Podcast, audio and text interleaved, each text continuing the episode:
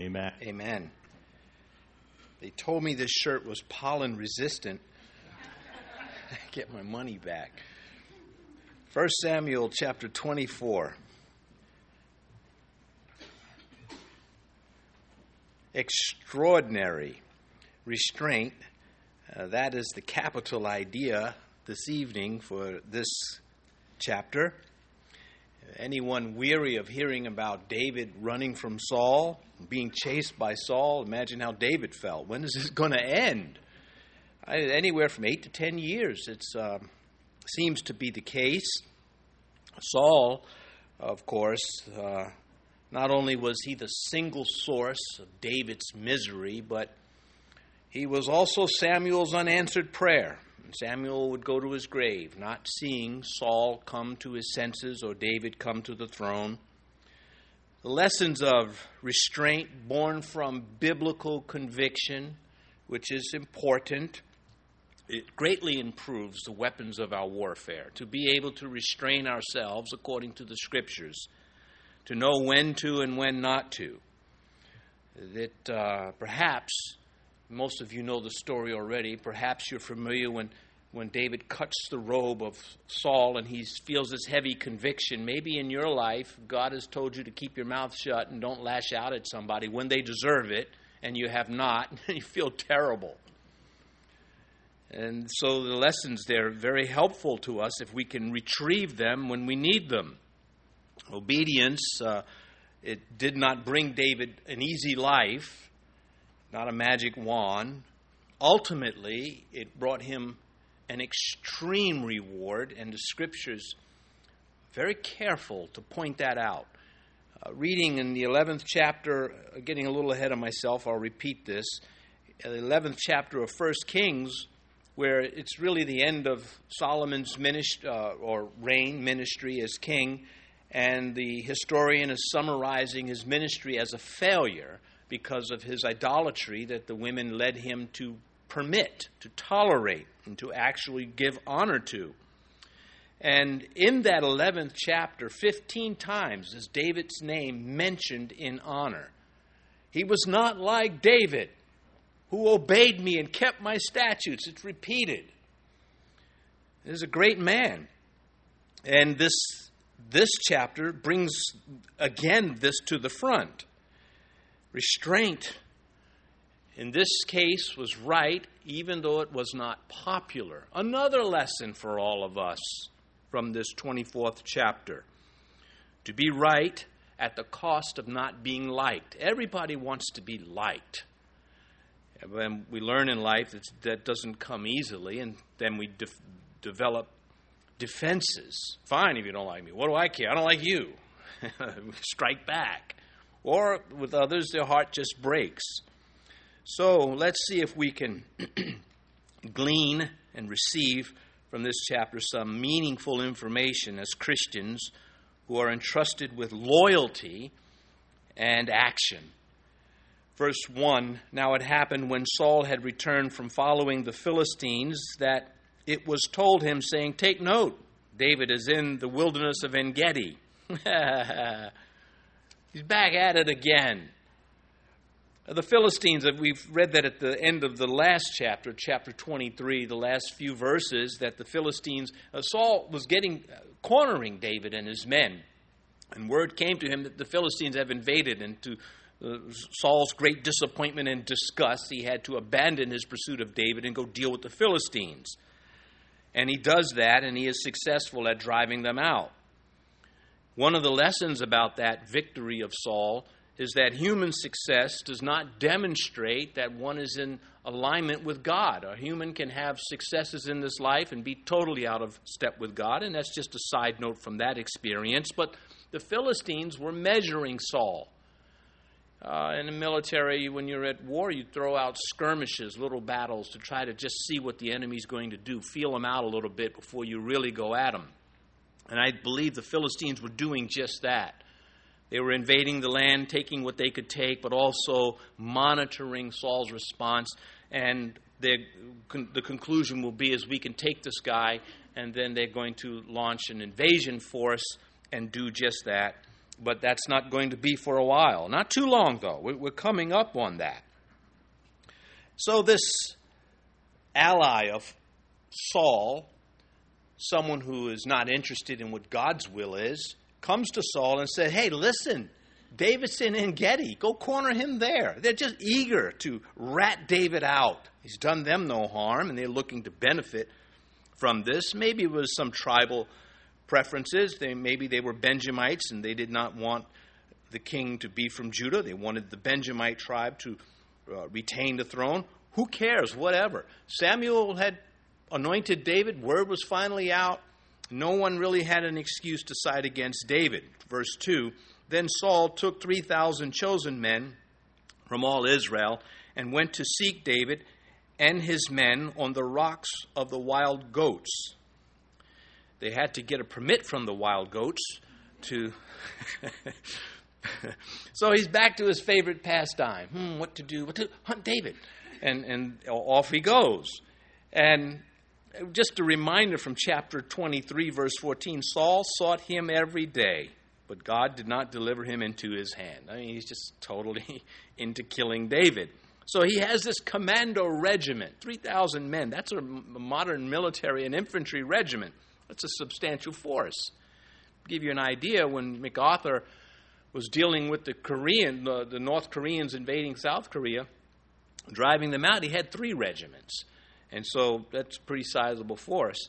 Anyway, uh, here the their commando regiment because they're chosen. He, he chosen men from all Israel, hand-picked men. This was a special assignment. He wanted the best, and he invested it all in, in just this foolish campaign.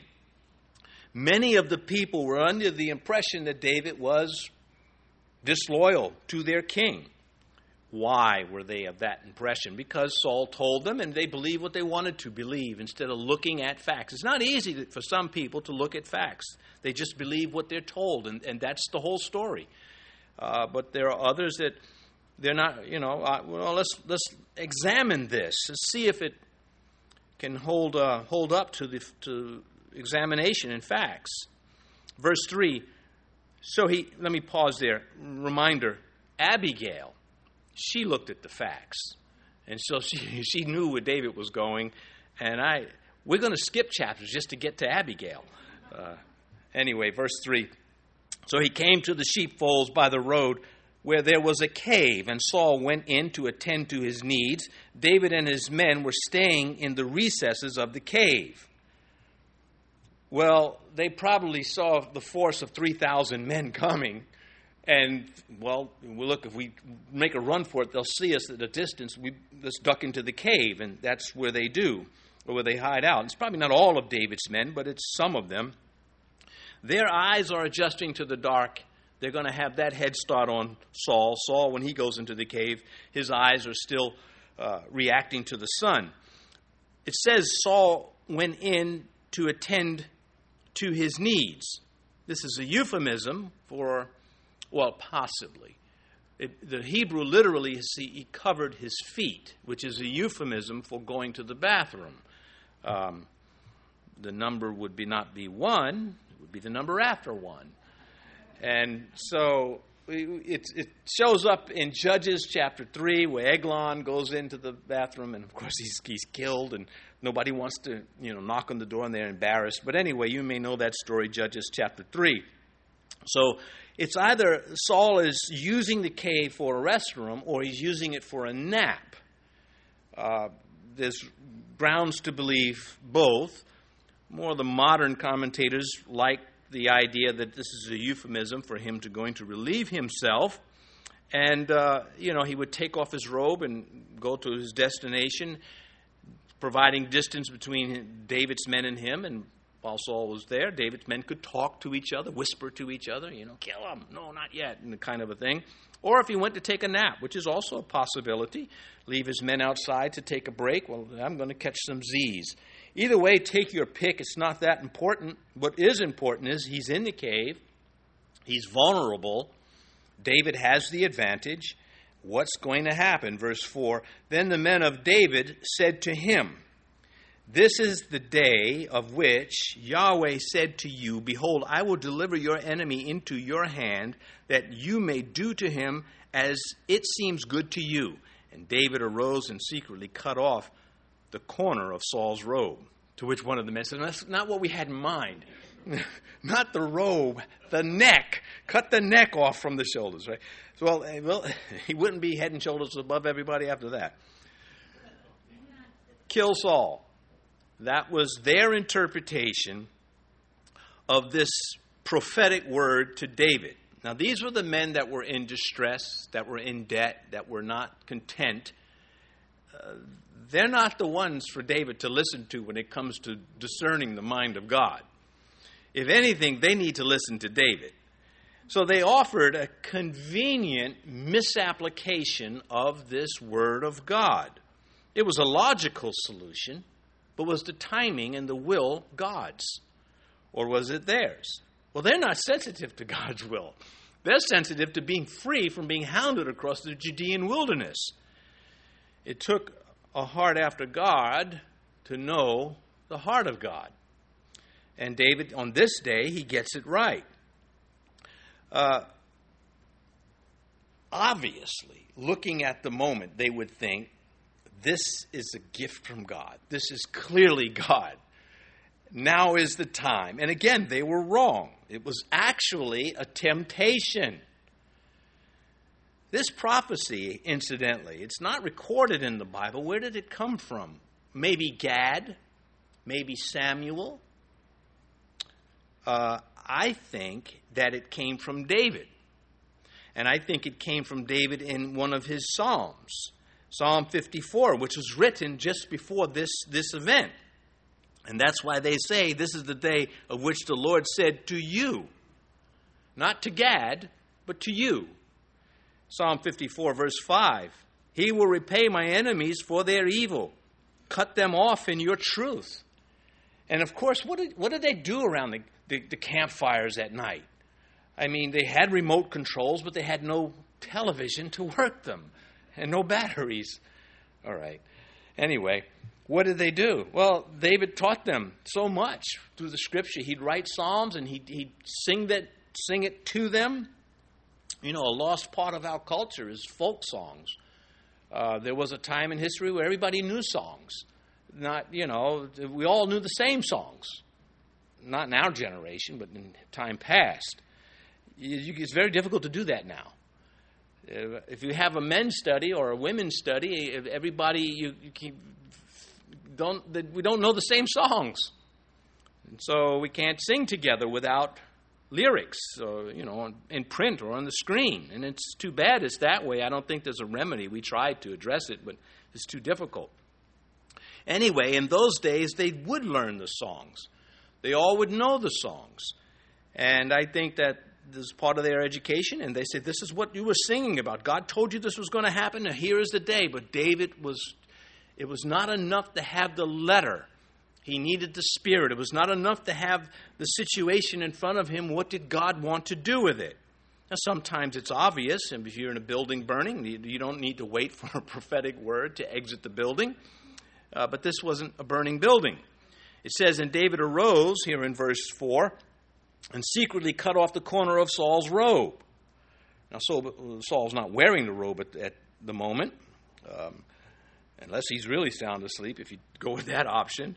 But he is intending to prove to Saul, to reason with him from proof, that he's not out to kill him.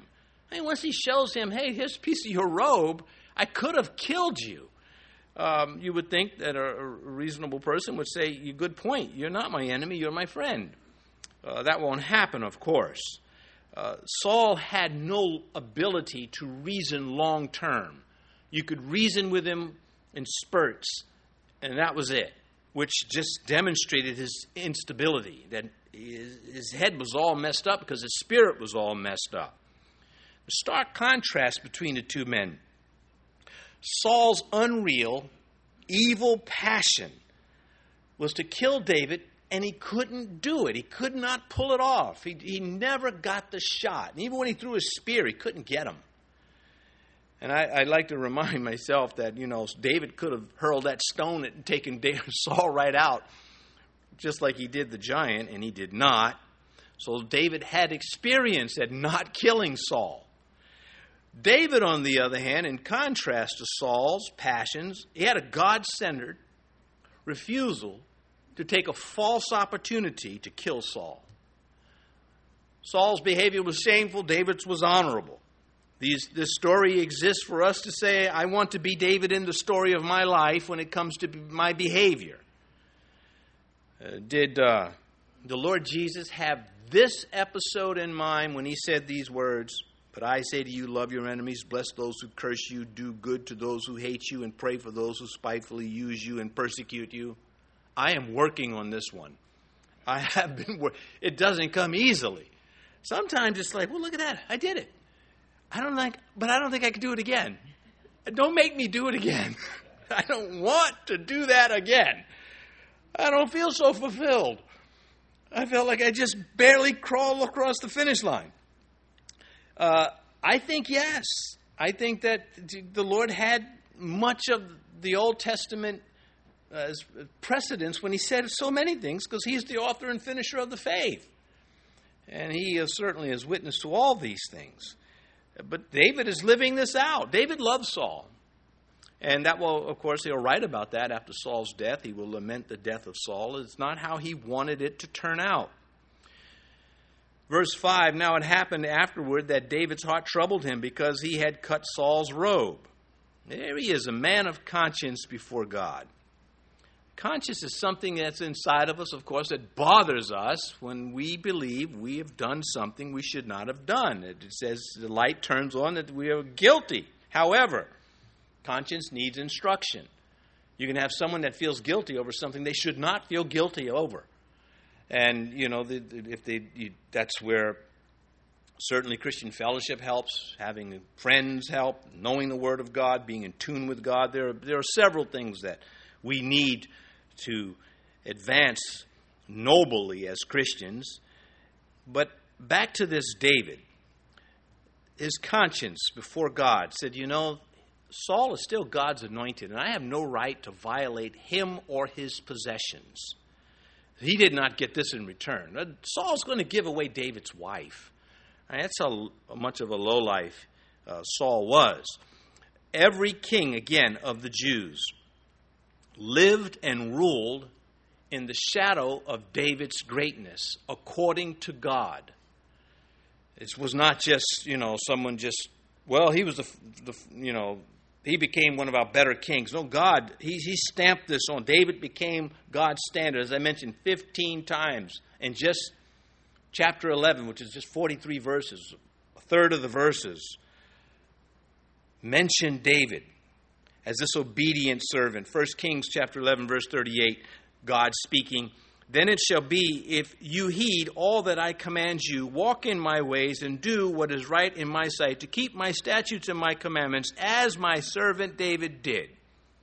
Then I will be with you and build for you an enduring house, as I built for David, and will give Israel to you." He said this to Jeroboam through the prophet um, Ahijah when God said, Listen, Solomon, this is his judgment. The kingdom's going to split, and he sends this prophetic word. Jeroboam will be the first king of the northern tribes, but yet he's under the standard of David. This is quite profound.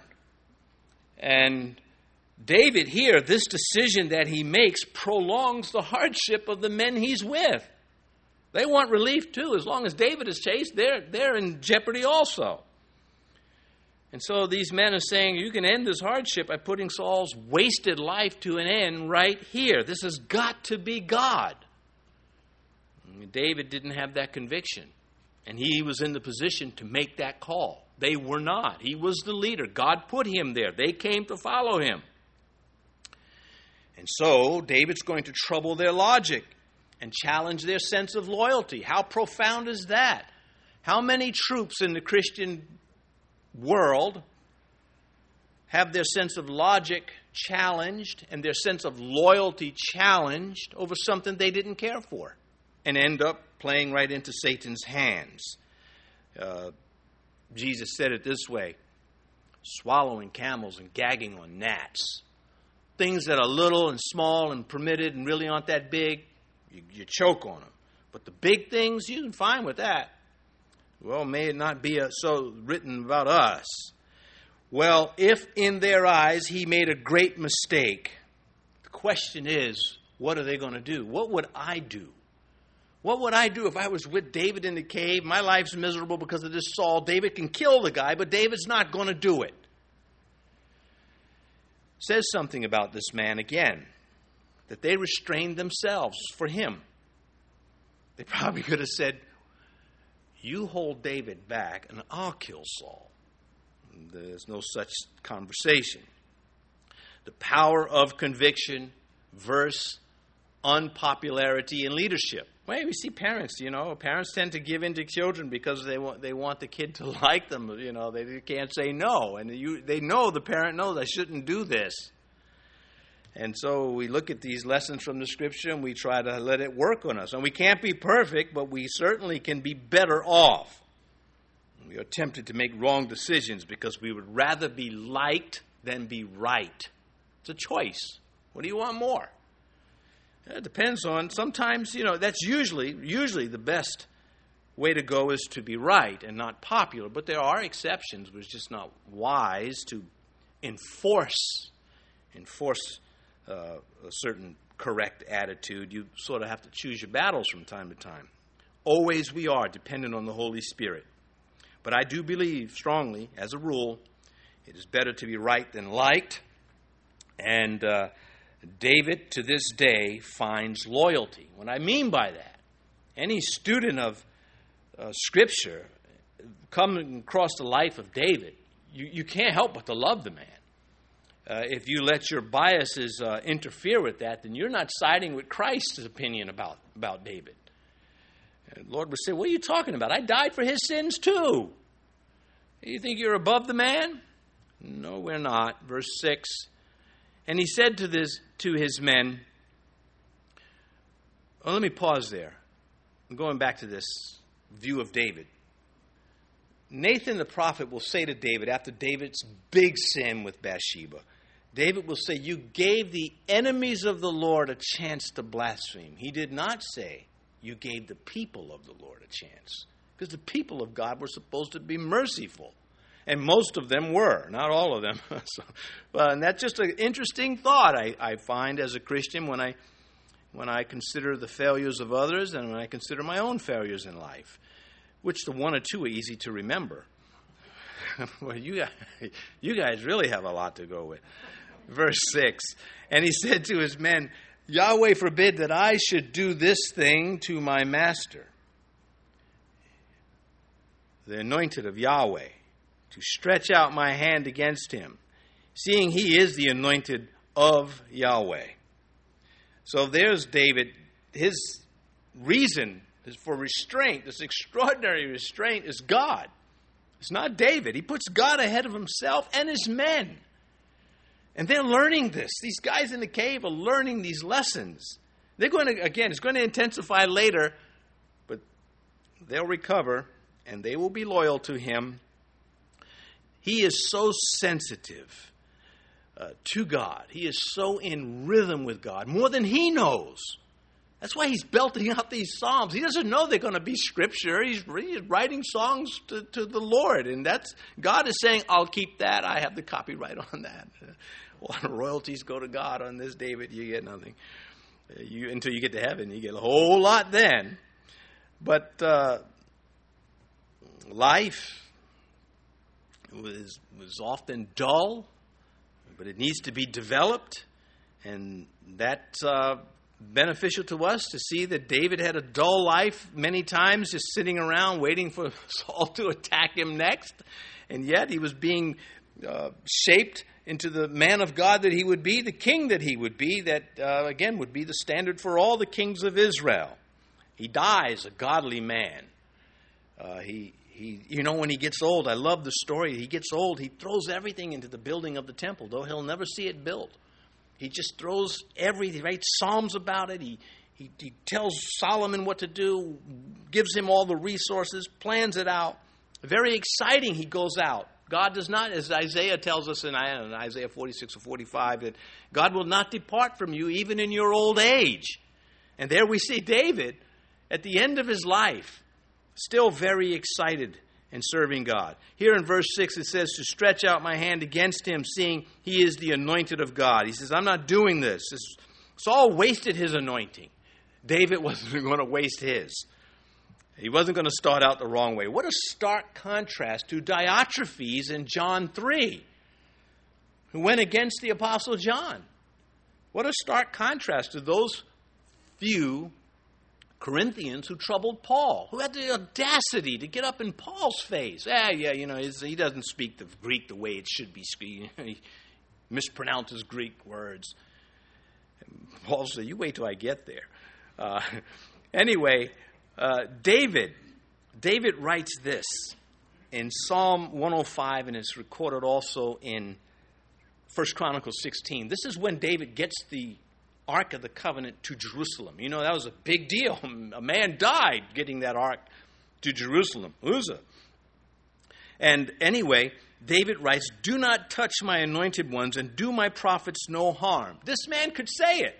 If anybody in Israel could say this, it was David because he's doing it this day. And decades later, he writes that psalm. He's probably not even thinking about Saul. He's probably just focused on the Lord. Doom, he's quoting the, the Jews in Egypt, you know, the Pharaoh. He's talking about the Pharaoh not touching God's people. But he, he bakes it into the psalm concerning the Ark of the Covenant. A man that danced with all of his might before that Ark of the Covenant. And uh, I remember years ago, I, I, know I've told this story to some. Uh, I was in a sizable Christian bookstore in, in, Manhattan. And I'm with a friend, and we're looking at books. That's what you do in a bookstore. And uh, we hear this man from way across the room, a room bigger than this, uh, touch not God's anointed, do thy prophets no harm, out loud. And my friend says, Boy, he's got a preacher's voice. Well, what was happening is the man was stealing stuff. and they were grabbing him to, to lead him out. And then, and then he quotes scripture to them with his pockets full of their books. Because that's what you do in a bookstore you steal books. Anyway, if you're a felon, that uh, so whenever I come to that verse, I always am mindful of that person, how he, he had such a, a, a ability to to preach, at least in voice, but his heart was in the wrong place. Maybe he was getting a book on Thou Shalt Not Steal. so, this sensitivity of David, and, and we have, you know, we collect the story about him. This, this sensitivity in the spirit always caused him to see further than everybody around him.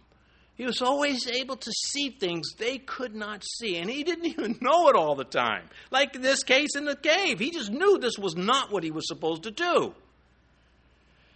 Beyond the surfaces and the forms of men, David could see God. And this is why we're spending so much time considering his life, chapter by chapter. God's work in him gave him this extraordinary ability and and we just will take whatever of it we can get because we know it's a benefit to just get a little bit of what this man had is going to be a benefit. And we say that about Daniel and Joseph and other heroes of the faith, Abraham. Wherever Abraham went, you knew he was there because he left his altar behind. He left his his testimony. I worship Yahweh. And I don't need this altar anymore because he's invisible. When the pagans would be scratching their heads over that. Well, He'll make mistakes. He will not always exercise extraordinary restraint, which still encourages us because neither do we. You can come to church and be nice to everybody, and then on the drive home, you're not so nice to the other drivers. You're probably right. I mean, if they would just get out of the way, you wouldn't have to deal with all that. Verse 7 So David restrained his servants with these words and did not allow them to rise against Saul and Saul got up from the cave and went on his way. Again, you got to put yourself in the place of those men. They wanted Saul dead. And for him to pull this off says a lot about all of them. He is the leader, not by threats or payments of land Not by, oh, pity me. Remember Saul? That Saul used all those things. He threatened people. He paid him land, and he, oh, no one cares for me. Sob story. Uh, David did none of that.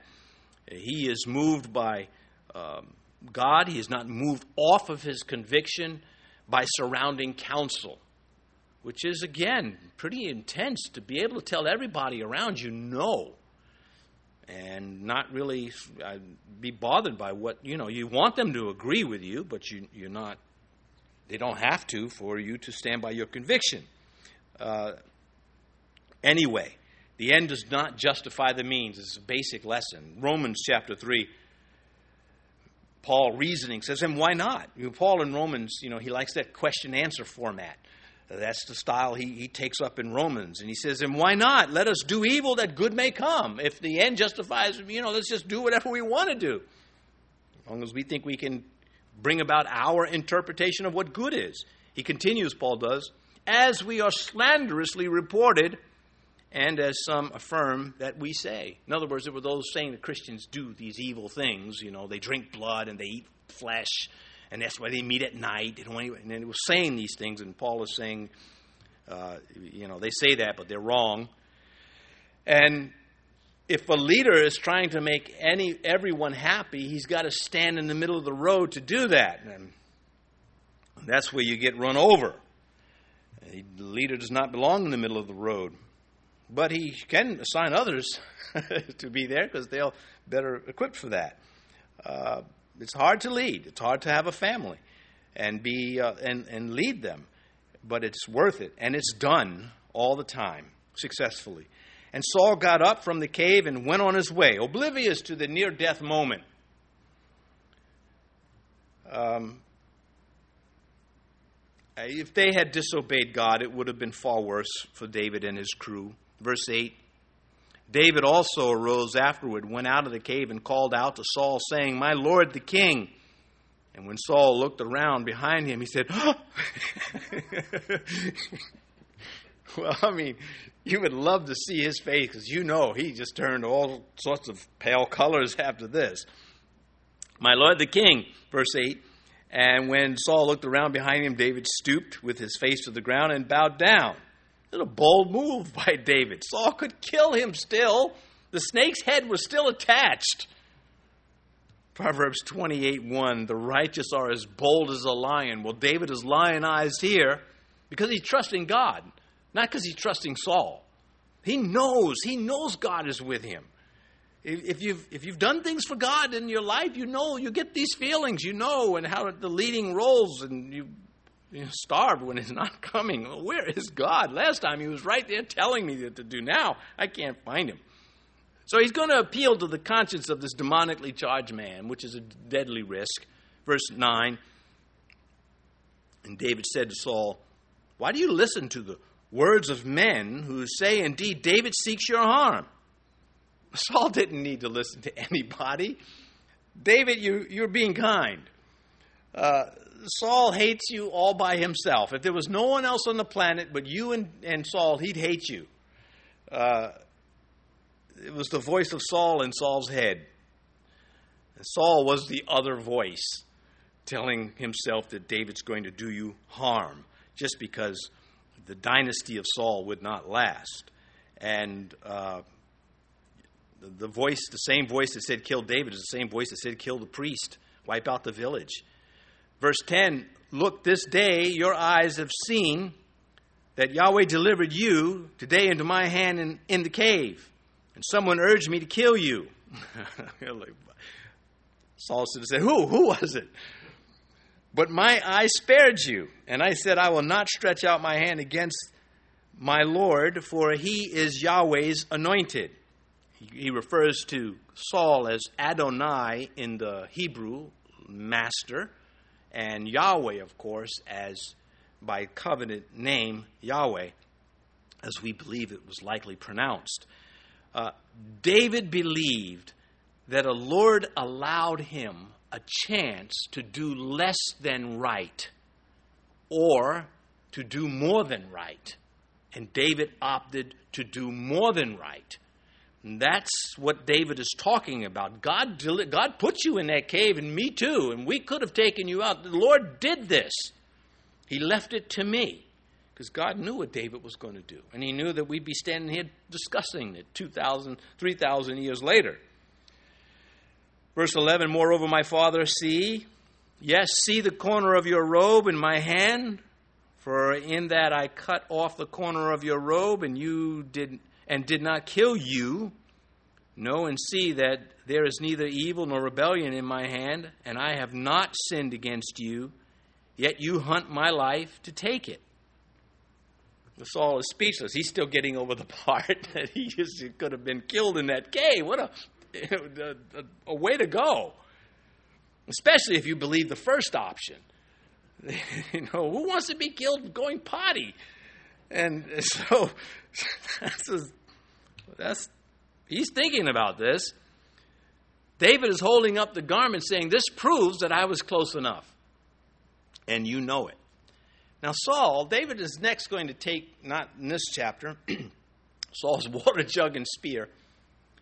And still, it just won't register with this guy. He's that far gone. Someone can, a human being can be irretrievable. Isaiah says this Let grace be shown to the wicked, yet he will not learn righteousness. In the land of uprightness, he will deal unjustly and will not behold the majesty of Yahweh. Is that not Saul? An ingrate. That's who Isaiah is talking about, and that's who Saul is. To some people, you just can't show them kindness and expect them to appreciate it. They're still going to do you harm. That's why Jesus talked about turning the other cheek. Um, just you have people in life. When Solomon was confronted with the mother, you know, that rolled on the baby, and that story in I believe First Kings three. The one that says no, cut the baby in half anyway. Even after she was awarded, it would have been awarded the child. She no, I just death is what she wanted. That kind of person is irretrievable. And here we see it in the life of Saul. And so if, if you are a person that likes to, you know, you, you, you're sensitive, you, you, when someone does something nice, you, you appreciate it, then you may struggle with understanding how there are other people who aren't like that. Because we tend to project. If, if I tell you good morning, I would expect you would tell me good morning, not drop dead. so there's a difference. Uh, verse 12. Let Yahweh judge between you and me, and let Yahweh avenge me on you. But my hand shall not be against you. If you are wrong, Saul, and you keep this up, God's going to deal with you. God gave me a chance to take you out this time. He may give me another chance to do the same thing. But David's long shot hope is that Saul is going to finally come around. Of course, it's a waste. He says, But my hand shall not be against you. I did not put you on the throne. I'm not going to take you off the throne. What other proof do you need, Saul? Saul says, I'm not interested in proof. I just hate you. And I want to see you dead. Verse 13 As the proverb of the ancients says, wickedness proceeds from the wicked, but my hand shall not be against you. If I were wicked, you'd be dead. We wouldn't be having this conversation. Jesus uses a similar proverb Therefore, by their fruits you will know them. And that sums it up. David is saying, if I were really wicked, you'd have the proof, but not in this life. You'd be in Sheol. Uh, verse 14 After whom has the king of Israel come out? Whom do you pursue? A dead dog? A flea? David is drawing, uh, drawing attention to his own insignificance. Who am I? I mean, you're the king. I'm just a shepherd boy. I'm, I'm still your son in law. Uh, but uh, Saul knew David is destined for greatness, and he, he won't give in. Verse 15 Therefore, let Yahweh judge, and judge between you and me, and see and plead my cause, and deliver me out of your hand. Well, God is going to deliver him, but it's going to still be a while. David says, I'm going to trust God with this, but later he's, as is the habit of humans, when we are under pressure, we're on that roller coaster. One minute we're up, the next minute we're down. One minute we have, you know, confidence, the next minute we can't find any confidence. And David is going to drift back into the flesh over this matter in the next chapter.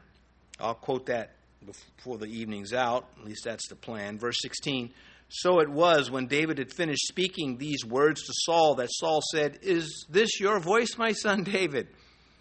And Saul lifted up his voice and wept because he's a nut. Not because he's brokenhearted or serious, because he's out of his mind. And uh, this is shock and fear and confusion and guilt and hatred all rolled into this ball.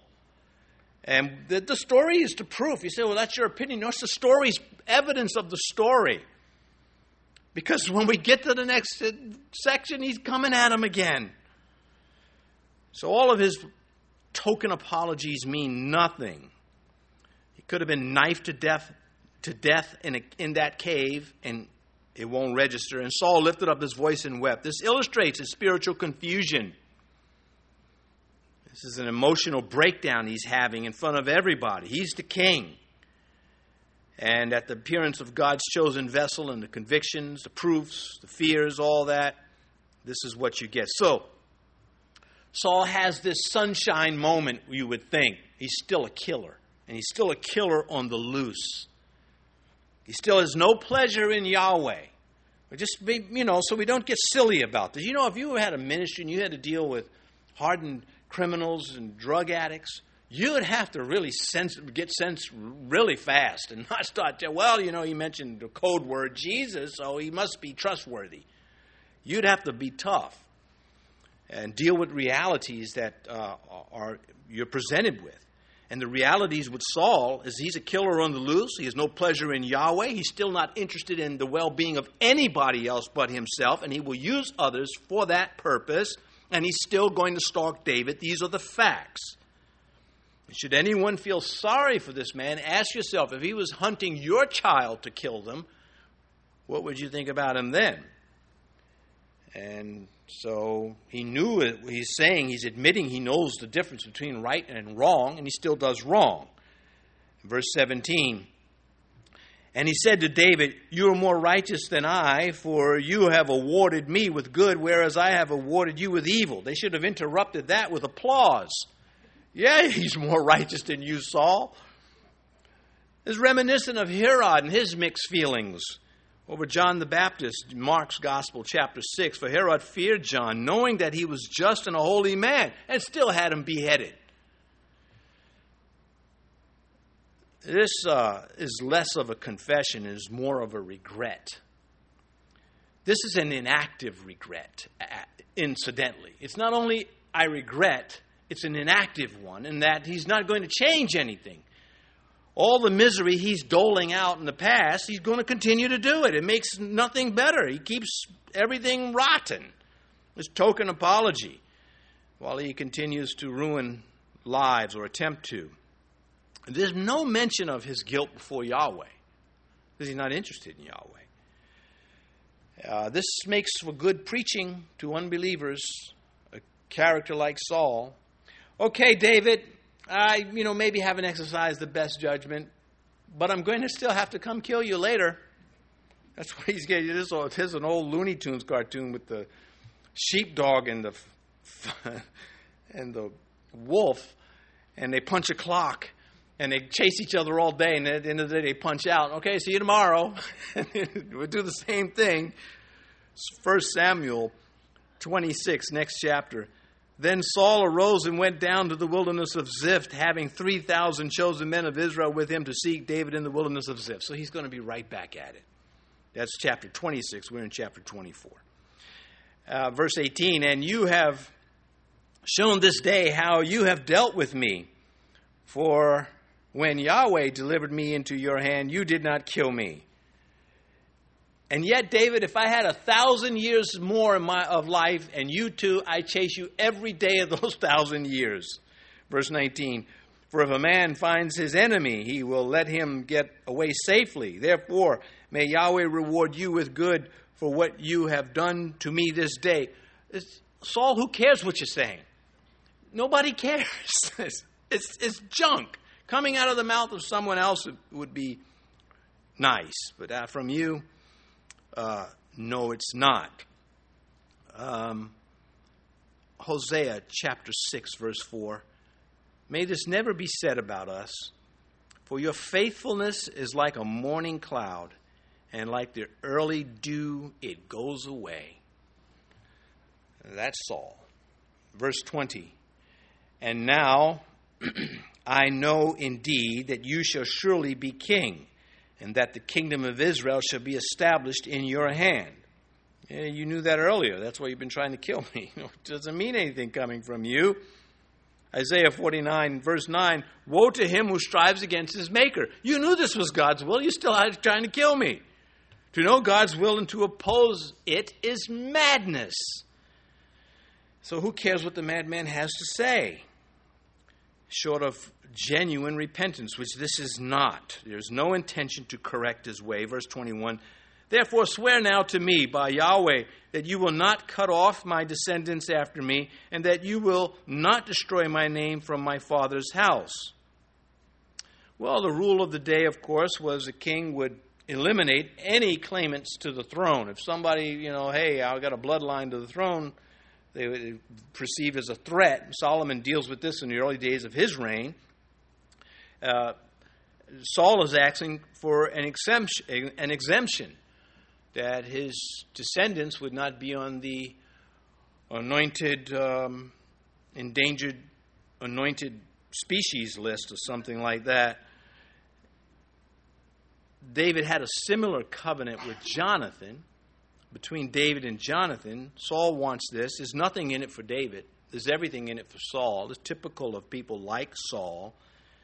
And so David does not seek an oath in return. Okay, I'll let your descendants live if. He doesn't bother. He, it would be pointless. Verse 22. So David swore to Saul, and Saul went home, and David will keep his oath. But David and his men went up to the stronghold. Why? If, if Saul was truly repentant, just everybody go home together. They could talk about old times, family barbecues, reunions, but they can't. David's actions anticipate another round of attacks. That's why he's going to the stronghold where he can defend himself. And so Saul got something out of this, as I mentioned, David did not. And after this drama, David sinks into a, another round of depression. Not heavy, but it's there. Verse chapter 27 of 1 Samuel now I shall perish someday by the hand of Saul. Man, you have to be down. Is he going to kill me? I know he's just going to get. I know what God said, but I'm just tired. I'm weary of all this. And God is, steps in and says, Well, you can feel that way, but it's not going to happen. And I'm going to see to it that it does not happen. And so he's then going to slip back again to Achish, which is another bad mis- mistake. But that's, you know, that's, you're not can't beat up on David too much. So, because of his convictions, uh, once again, to close up this evening's consideration and showing extraordinary restraint, David and his men will still be fugitives. And as far as these men knew, Saul could live for another 30 years. This could be their condition state for, for who knows how long, which again is a testimony to their loyalty to David. They remain loyal. Loyalty is more rare than maybe we're willing to admit because loyalty is not measured in days of peace and everything going your way and approving. Loyalty begins to count like temptation when it's under pressure. Let's pray.